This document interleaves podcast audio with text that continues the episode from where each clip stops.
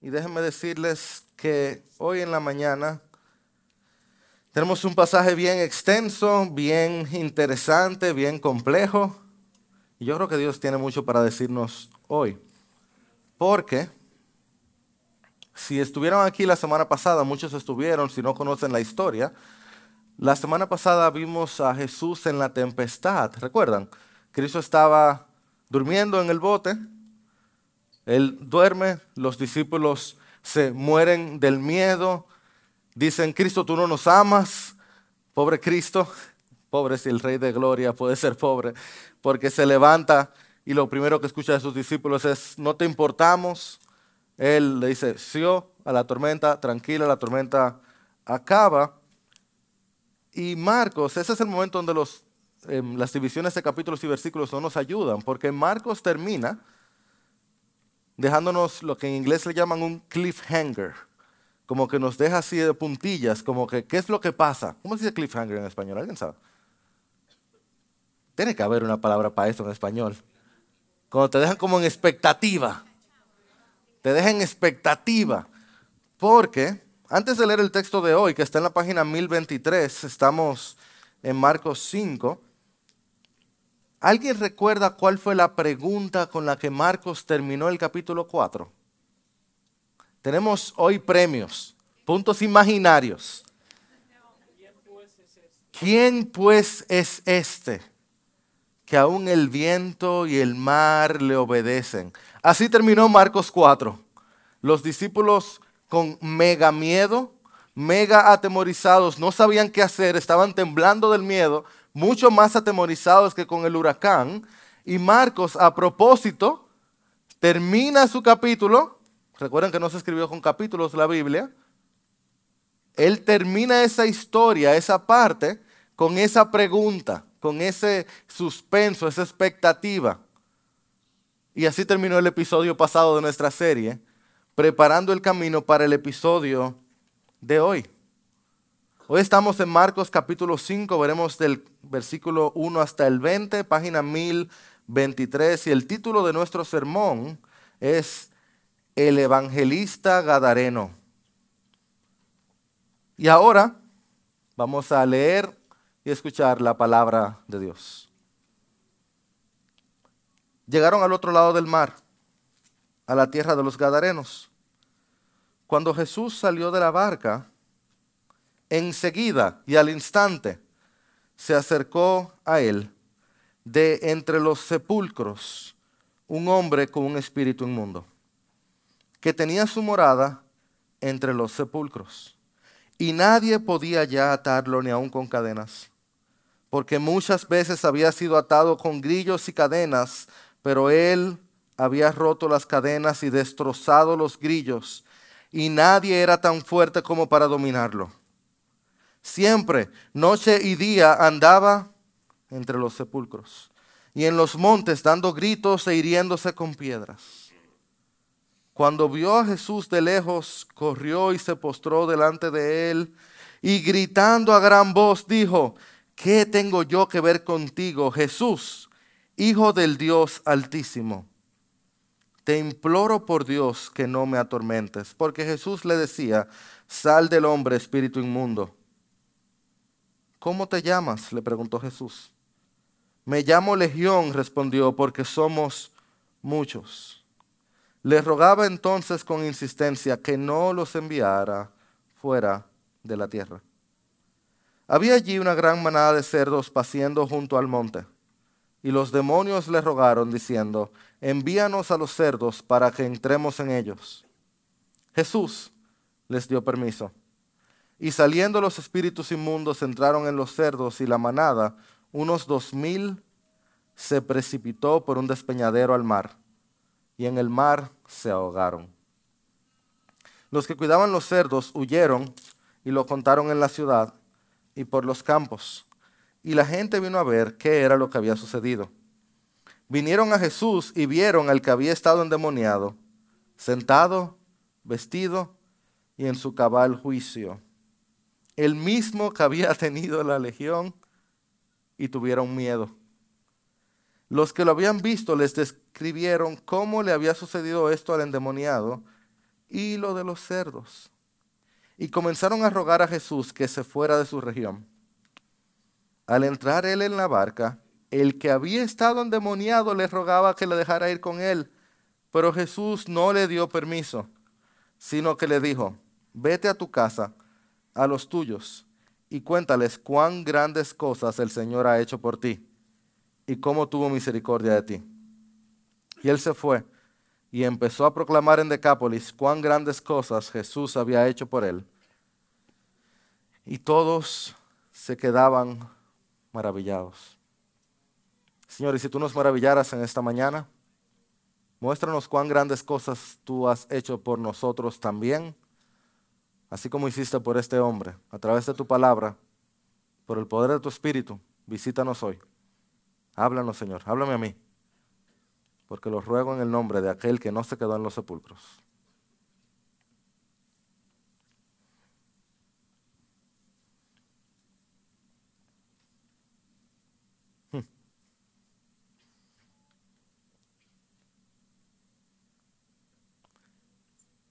Ese es uno de los pasajes que muestran a un hombre en el mayor de los dolores.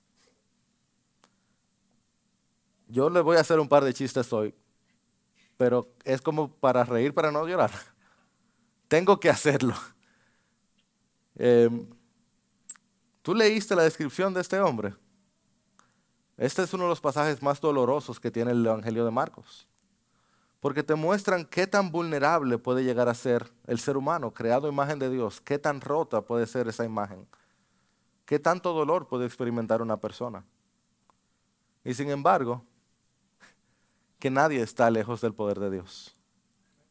Nadie está demasiado perdido como para Cristo. Así que vamos a ver qué tiene Dios para nosotros y lo veremos en tres momentos, a través de tres palabras. Para aquellos de ustedes que toman notas, vamos a ver una entrada, un encuentro y un evangelista. Primero una entrada, luego un encuentro y luego un evangelista. Y esta es nuestra idea central. Quédense con esto. Aún la más horrenda aflicción se somete a los propósitos de Dios para su gloria y nuestro bien. La más horrenda aflicción se somete a los propósitos de Dios para su gloria y nuestro bien. ¿Listos? Sí. Que el Señor nos hable hoy. Porque lo primero que vemos es una entrada y óigame, los primeros versículos que nos colocan en la escena tienen tanto para sí que a veces me da deseo como de solo quedarnos ahí, porque miren, dice el versículo 1, llegaron al otro lado del mar, a la tierra de los Gadarenos, solo hay ahí tanto, nunca habíamos salido de, Israel como hasta ahora, esto es un cambio totalmente diferente del ambiente que hemos estado viendo hasta ahora. ¿Qué es esto, la tierra de los Gadarenos? ¿Qué significa esto? ¿Y, por qué Cristo salió de ahí? Si recuerdan, Cristo antes dijo, Él estaba en su mejor momento, un grupo de gente siguiéndole, y Cristo dice, no, tenemos que irnos para el otro lado. ¿Pero por qué? Si Él tiene todo un grupo de fans, tiene multitud, no, no, vámonos para el otro lado, tengo que pasar para el otro lado. ¿A buscar a qué? ¿A buscar a quién? Si aquí es que tú tienes tu gente. No, que voy para el otro lado. Cristo cruzó el mar a la tierra de los Gadarenos donde nadie sabía quién Él era. Y entonces dice, cuando Jesús salió de la barca, noten el lenguaje, ¿qué dice? Versículo 2. Enseguida se acercó a él, qué vida la del maestro. es momento tras momento tras momento. O sea, no fue que él se salió de la barca, que él estaba en un crucero. ¿Ustedes recuerdan dónde él estaba durmiendo? En la proa, en la proa, en la proa, en la proa, proa, en la propa. En la, en la proa, ¿recuerdan el tamaño del barco? O sea, él estaba durmiendo así, no acurrucadito, estaba durmiendo porque así era que cabía. En medio de un tiempo muy tranquilito él estaba durmiendo, ¿cierto? En medio de un huracán. Él acaba de salir de un huracán, durmiendo en la proa, acaba de salir de ser deshonrado por sus discípulos, acaba de llegar a una tierra donde nadie lo conoce, se baja del barco y se encuentra con un fan club, ¿verdad? Se encuentra con una, una, firma de autógrafo, ¿cierto? se encontró con un fan club de demonios. ¿Qué vida la del maestro? Pero nota que no encontramos en la escritura a Cristo diciendo, ¿por qué no me dejan tranquilo, hombre? Porque es Cristo en misión. Esta es su misión, su llamado, su vida. Esto Él vino. A esto fue que Él vino. Él no dejó la gloria para tomar aquí un tiempo de vacaciones. Él vino a servir y dar su vida en rescate por muchos aún por un gadareno. Si este es Jesús, ¿quién era el gadareno? Bueno, lo que sabemos rompe el alma, destroza el corazón.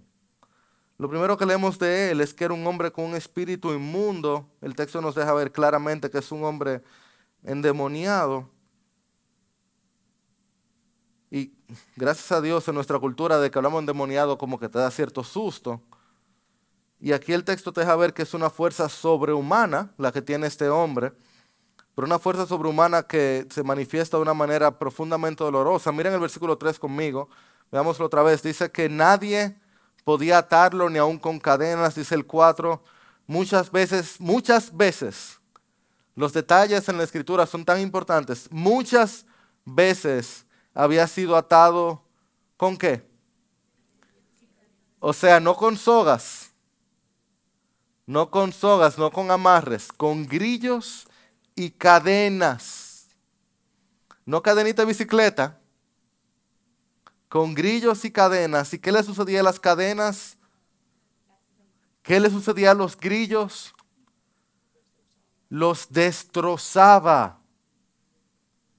Y entonces, ¿qué dice?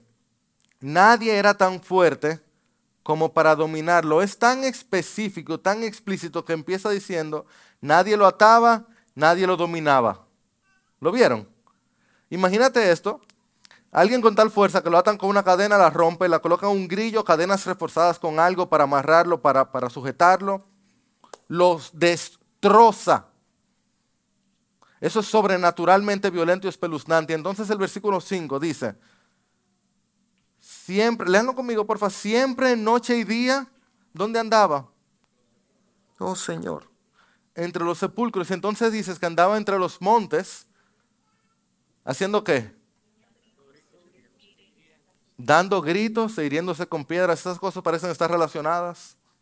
Al herirse con piedras da gritos.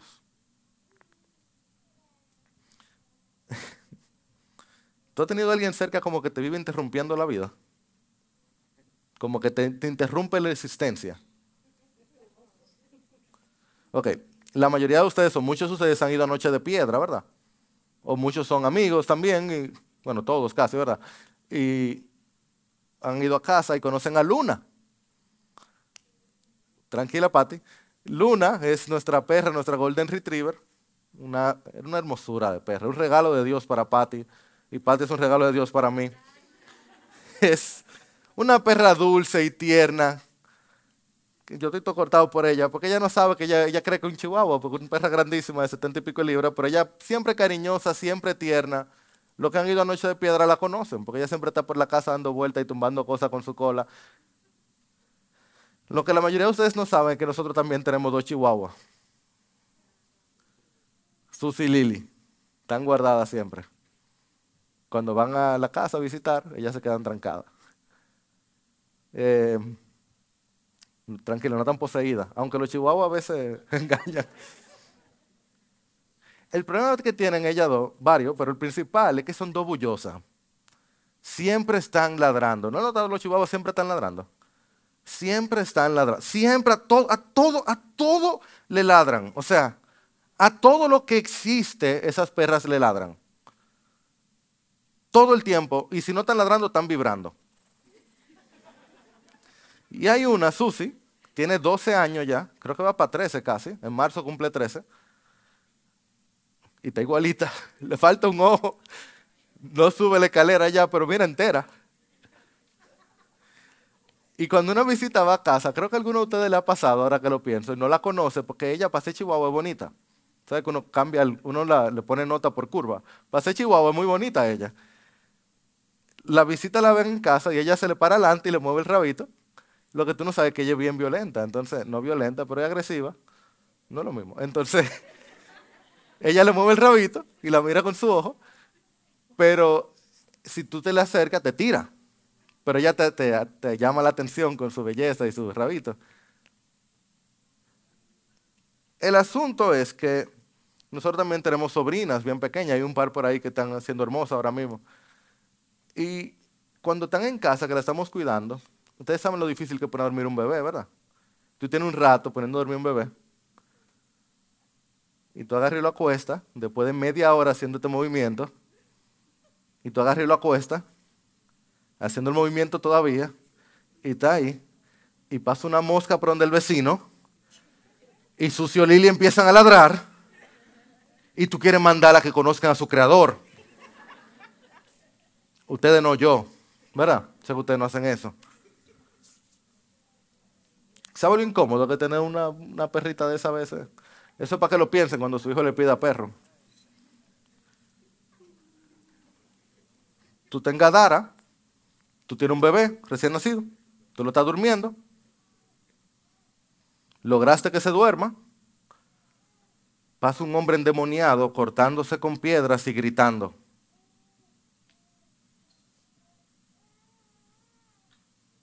Afuera de tu casa dando gritos. Te levanta el bebé, pero tú no. Te rompe el alma. La primera vez alguien trata de atarlo con una cadena. Ya trató otra vez. Ya todos los hombres de la ciudad se han, juntado. ¿Y cuántas veces han tratado de atarlo? Decía ahí. Muchas veces. Y nadie podía. Tú tienes una cena importante. Tú invitaste a tu jefe a tu casa, ¿verdad? El, dueño de 100 cerdos, que tú se lo manejas, tú lo invitaste a tu casa, pero para ir, él tiene que pasar por varios charcos de sangre que ha dejado el endemoniado. Y ese fue el día que el endemoniado decidió salir y empezar a gritar.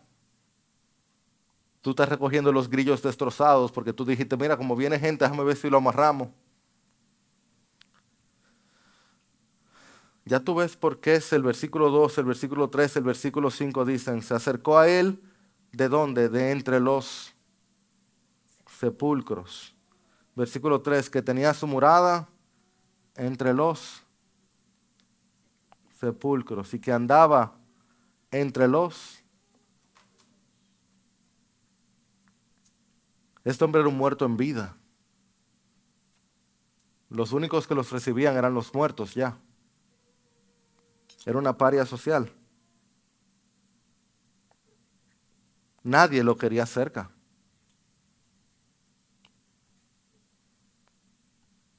Pero este muerto en vida se acababa de encontrar con la resurrección y la vida. Ya tú ves por qué Jesús tenía que pasar al otro lado del mar. Es que cerca de Jesús había uno que nadie lo quería. Había alguien que se decía que nadie lo podía dominar. Que no había nadie tan fuerte como para poderlo atar. Y Jesús dijo, pero aquí está el hombre fuerte. Aquí está el que verdaderamente nadie lo puede atar ni dominar. Que hay alguien sufriendo allá del otro lado del mar. Tormenta, silencio, que voy. Silencio, tormenta, que voy. Ese es nuestro Jesús, que Él ve dolor del otro lado del mundo, para todo y va. El que deja las 99 y va por la una.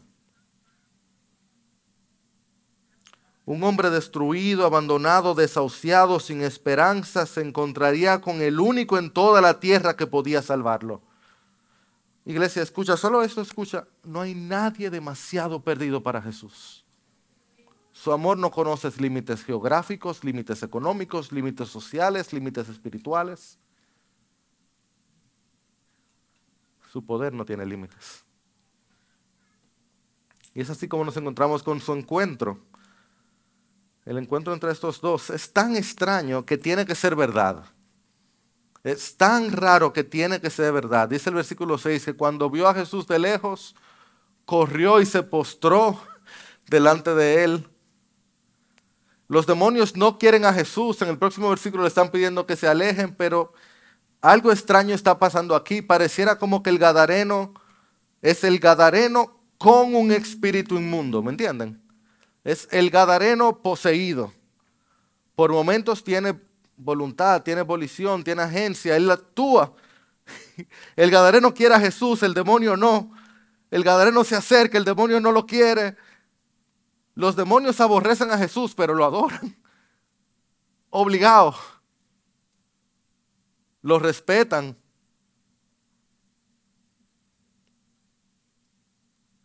Los respetan. ¿Quién es este que aún los vientos y el mar le obedecen? Versículo 7 del capítulo 5. Gritando a gran voz.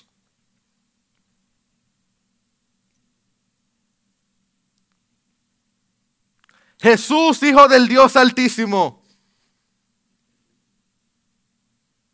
Yo se les he dicho antes, si eres de aquí de piedra ya los he escuchado, los demonios son muy confiables en el, en el Evangelio de Marcos.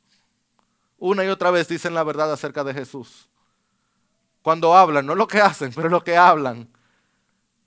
Mientras los líderes religiosos están todo el tiempo así acerca de Jesús, ellos ven lo que otros no pueden ver.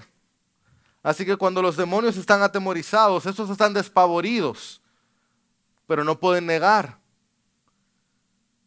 Jesús, hijo del Dios altísimo, no cualquier Jesús, no cualquier hijo, no hijo de cualquier Dios.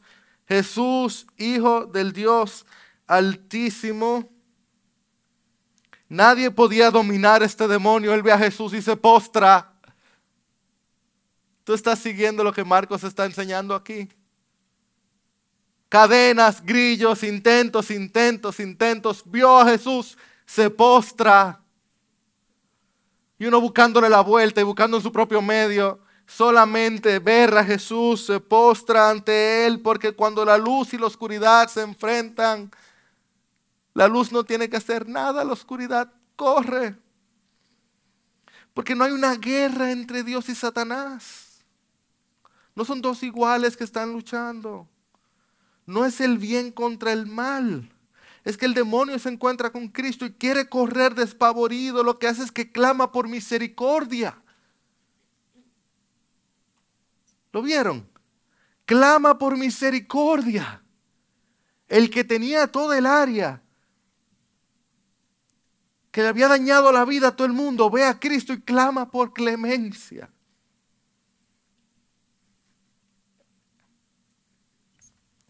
Y ojo, Cristo es tan Cristo, solo Él, tan inigualable. que it wasn't a fair fight. No fue una, una lucha de que un uno a uno. ¿Ustedes vieron eso? No fue un uno a uno. Fue una legión que le mandaron para ver si salía. Y ni así. Y ni han así. Una legión en un regimiento, unos seis mil personas. Seis mil soldados entrenados. Ese es el nombre que el Gadareno da para los demonios que lo poseen. Pobre hombre. Pobre hombre. No estaba poseído por un espíritu inmundo. Un batallón de espíritus inmundos. Esta legión que tenía toda una región azotada, que tenía disturbado, corrompidos a todos los gadarenos, que destruía cadenas y grillos, que moraba entre sangre y gritos. Su comunicación era los gritos, su habitación era la sangre, que destrozaba la vida de todo el que se le acercaba, clamando por clemencia, rogando, rogando que lo dejen ser.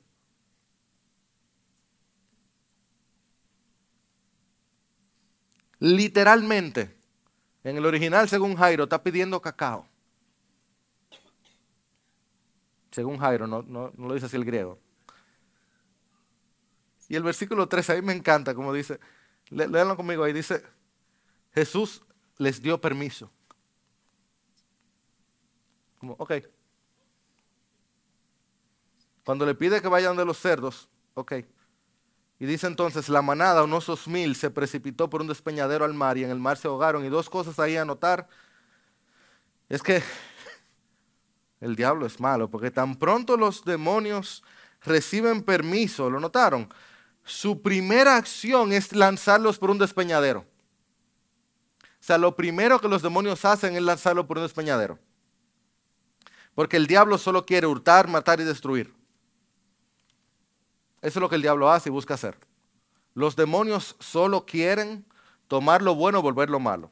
Quitar lo que vale la pena. El diablo no crea nada, no da nada, no ayuda nada, toma, rompe, agarra, destroza, pervierte, perjudica. Que el diablo no ayuda nada, no toma nada, no toma, solo daña, solo arrebata, solo destruye.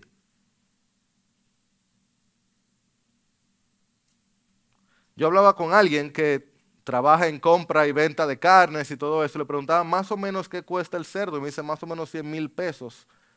Un cerdo cuquicá, ¿verdad? Pero estos no eran cerdos cuquicá, pero vamos a decir que fuera 100 mil pesos. Más o menos aquí hay una pérdida económica de 4 millones de dólares. 2 mil cerdos.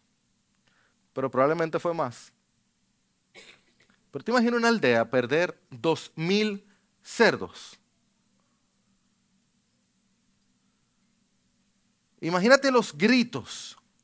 ¿Ustedes han escuchado un cerdo gritar? Yo pensé por un videito, pero después dije no. Creo que el segundo pensamiento fue mejor que el primero. Imagínate la sangre, el hedor, la muerte que rodeó ese lugar. Dos mil cerdos, se fue esa paría así, de cerdo.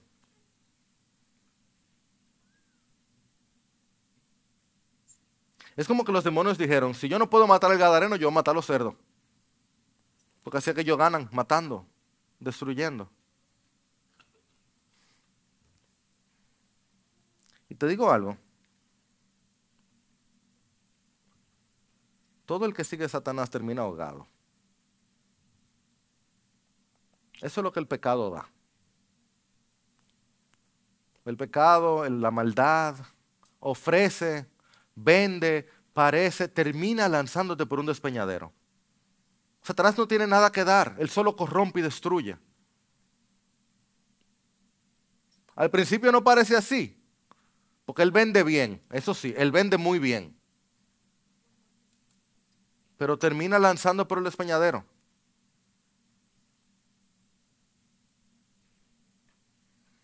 Lo segundo a notar, iglesia, es nótalo, el demonio ruega implora.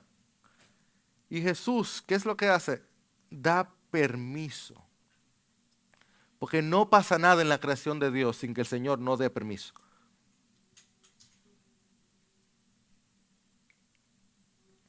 Por tanto,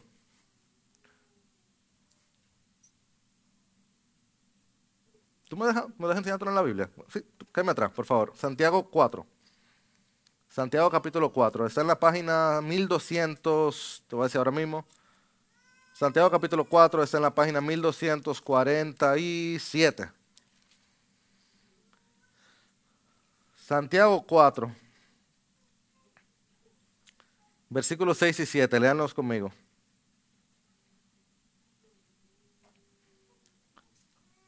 Pero Él da mayor gracia. Por eso dice, Dios resiste a los soberbios, pero da gracia a los humildes. Y escuchen ahora, por tanto, sométanse a Dios, resistan pues al diablo. ¿A quién yo me someto? Yo resisto al diablo y ¿qué pasa?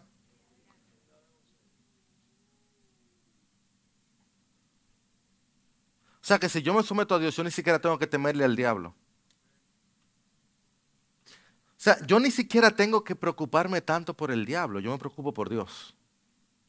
Yo no ignoro que Él existe, yo no ignoro su maldad, pero yo imploro a Dios, me someto a Él. Óyeme, oyen algo, yo no necesito aprenderme los trucos para vencer los demonios. Yo no necesito aprender cómo hacer exorcismos. Yo necesito someterme a Dios y el diablo sale corriendo. El desafío para nosotros no es ganarle a la legión, es postrarnos ante Jesús. Para ver al diablo huir de nosotros nos toca someternos a Dios que da gracia a los humildes. Lo más difícil es someternos a Dios. Es la humildad, el problema es la humildad. Yo porque no sé no lo que pasaje habla por todo. Vamos a seguir viendo a los discípulos. Que sacan demonios, es un viaje de cosas, pero la humildad es el lío con el que ellos luchan después. Y así llegamos a nuestro tercer y último punto, que es un evangelista. Bendito sea el Señor. Si notaron que quienes corrieron la voz fueron los cuidadores de los cerdos. Eso es un detalle no poco importante. Recuerden otra vez, dos mil cerdos se perdieron en una aldea, una pequeña ciudad. Dos mil cerdos se perdieron. Es un viaje de dinero. Se cambió las condiciones económicas del lugar. Se fue una piara de dos mil cerdos. Eso es mucha carne, mucho dinero. La gente fue a averiguar, nos dice el verso 15, la gente fue a averiguar qué fue lo que pasó, espérate, qué es lo que está pasando. Yo me lo imagino ese grupo de gente llegando, incluyendo los dueños de los cerdos, de seguro. Se encuentran en el mar rojo de sangre, el hedor insoportable, cadáveres, atmósfera cargada, pero nada de eso es lo que trae el gran sorpresa, sino todo el mundo conocía al que era endemoniado. ¿Ok? Versículo 15, vinieron a Jesús y vieron al que había estado endemoniado, sentado, vestido en su cabal juicio. Bendito sea el Señor. Qué imagen de lo que hace el Evangelio cuando nos encontramos con Jesús. El que nadie podía atar con cadenas, sentadito el que andaba gritando de día y de noche en su juicio cabal, el que destrozaba su cuerpo con piedras, vestidito, el que moraba entre sepulcros habitando a la sombra del Omnipotente. Bendito sea el Señor. Eso es algo que solo Jesús puede hacer. Y cualquiera diría que esta gente va a decirle, Señor Jesús, gracias sea, usted no acaba de resolver el problema. Gracias Jesús, qué amable, pero no. Esta gente cada vez que perdieron dos mil cerdos. Es una piara de dos mil cerdos, eso no está fácil. Yo imagino que ellos pensaron, si este, este, hombre acaba de llegar y van dos mil, ¿se queda aquí, quebramos? sé que no puede ser. Y lo más importante que el texto nos dice es que ellos reaccionan con miedo. Así acaba el versículo 15, lo repite más adelante, creo que el 17. Con miedo. Y les voy a decir algo, iglesia, no lo he dicho, creo que no lo he dicho antes aquí del púlpito, pero es lo que la escritura enseña. El Evangelio da miedo. Jesús da miedo. Esto sí yo lo he dicho muchas veces. A Jesús tú no lo puedes poner en una cajita. Tú no sabes con lo que Él te va a salir. Tú no sabes lo que Él te va a pedir. En un momento, cuando Cristo se está poniendo bueno y la gente está siguiéndole, Cristo le dice, sí, miren, coman mi carne y beban mi sangre. ¿Cómo? Tú no sabes lo que Dios te va a pedir. Bueno, yo sí te voy a decir, te lo va a pedir todo. Todo. Jairo, se te va a vaciar la iglesia. No, no, espérate, espérate. Eso es lo que la Biblia enseña.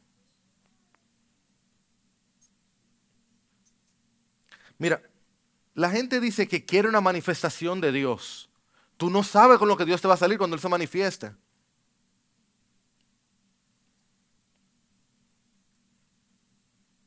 Él hace lo que Él quiera.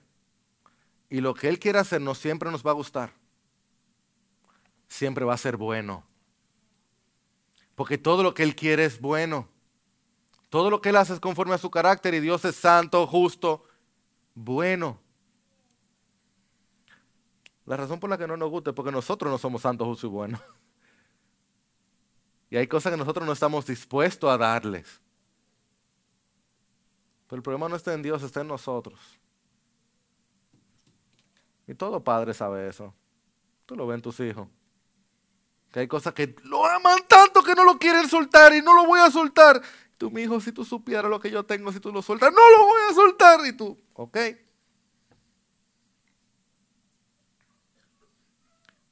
Y lo vemos aquí mismo. Porque ellos le ruegan a Jesús que se vaya. Y Jesús dice, ok, bye. Perdieron a Jesús, tú dirás. Y de, hecho, qué oportunidad sasa perdieron. Qué oportunidad sasa perdieron. Pero en el versículo 18 y 19, léelo conmigo al principio, dice, al entrar en la barca, me voy. Vete. Ok, me voy. Al entrar en la barca, el que había estado endemoniado le rogaba que lo dejara ir con él. Pero Jesús no se lo permitió. Pero le dio permiso a los demonios. ¿Por qué le da permiso a los demonios y no le da permiso a su discípulo? Porque quiere ser su discípulo. es que la aflicción del Gadareno no iba a ser el final de la historia del Gadareno.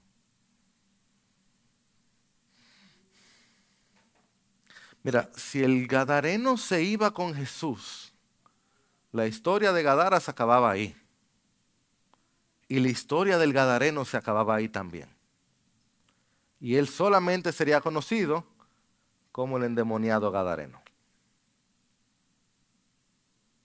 Y él se iba y en la ciudad se iba a hablar, oye, aquí había un tipo, era una cosa rarísima, y le poníamos cadena y lo amarramos con grillo, y el tipo era, mira, fuertísimo, y eso era todo lo que se iba a decir del endemoniado Gadareno.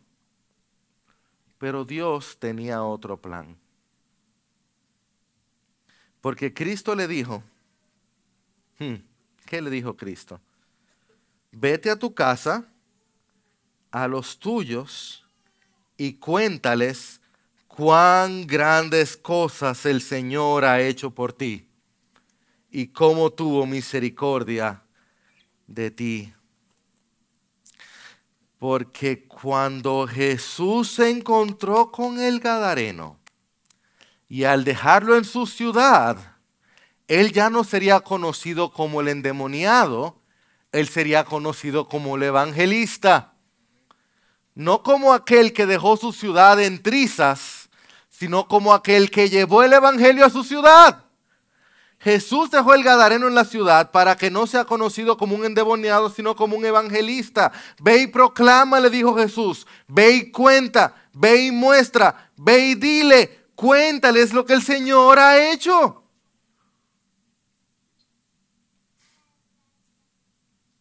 El hombre que tenía un pasado horrible de cadenas, de muerte del sepulcro.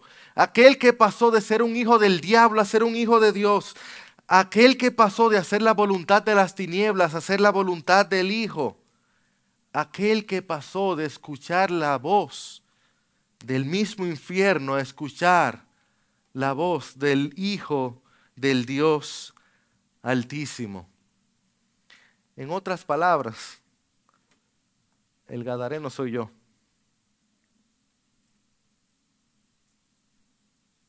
El Gadareno eres tú. ¿O no? Esa es nuestra historia también. También teníamos cadenas. Y también andábamos en sepulcro. También estábamos muertos en delitos y pecados.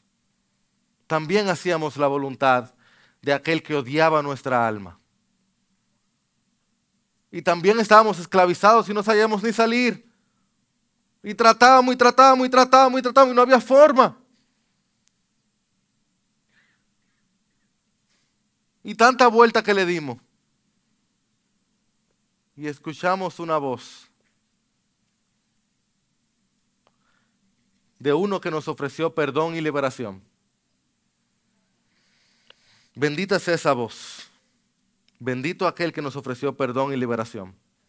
Bendito aquel que cambió nuestra historia.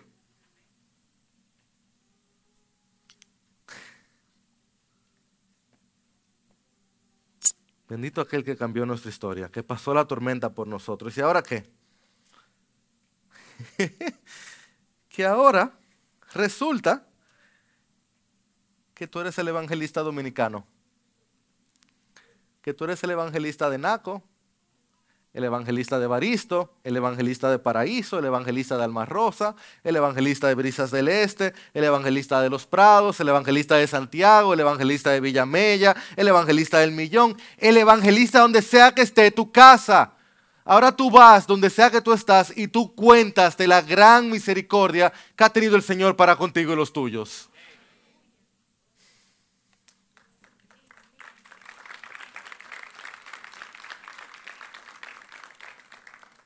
¿Quién es este?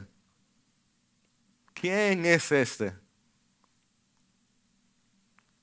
El demonio lo dijo, pero el gadareno lo diría mucho mejor. el demonio lo dijo como obligado, gritando. No tenía de otra. Pero yo me imagino el gadareno contándolo feliz. Yo no, yo no sé cómo lo evangelizó, la Biblia no lo dice, ni siquiera voy a ponerme a inventar, pero yo me imagino el gadareno, la versión gadarena del ciego de Juan 9. Miren, yo no sé mucho. Yo lo que sé, te voy a enseñar. Tú este grillo, me lo comí con yuca. Este grillo con cachú. Este grillo con mayonesa. Y vino uno. Vino un hombre que me vio. Me habló. Nadie me hablaba. Este hombre me vio. Me habló. Me amó. Me liberó. Y me dijo, quédate aquí y cuenta de mí. ¿Y eso es lo que yo hago? Eso es lo que yo hago. Yo hablo de él. Yo hablo de Él, yo estoy esperando que Él venga y yo hablo de Él. Y mira, el Gadareno fue muy efectivo. Porque yo no sé cuándo, pero cuando lleguemos a Marcos 7, vamos a volver a Gadara. Y hay un viaje de gente siguiendo a Jesús cuando lleguemos a Gadara la próxima vez. Hay una multitud de gente en Gadara.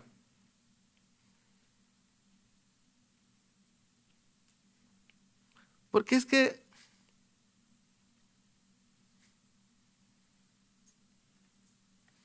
ese mensaje que ese Gadareno dio, que él no podía entender bien, pero él sabía que hubo uno que fue donde él y lidió con sus demonios, sanó sus dolencias, tuvo misericordia y le dio propósito. Nosotros hoy que estamos aquí descansados, Déjame solamente leerte algo que aquí la Biblia hace por nosotros. Tú, tú me acompañas, abre tu Biblia también. Versículo 19, escucha. Vete a tu casa, a los tuyos, y cuéntales cuán grandes cosas el Señor ha hecho por ti y cómo tuvo misericordia de ti. Tú lees el 20.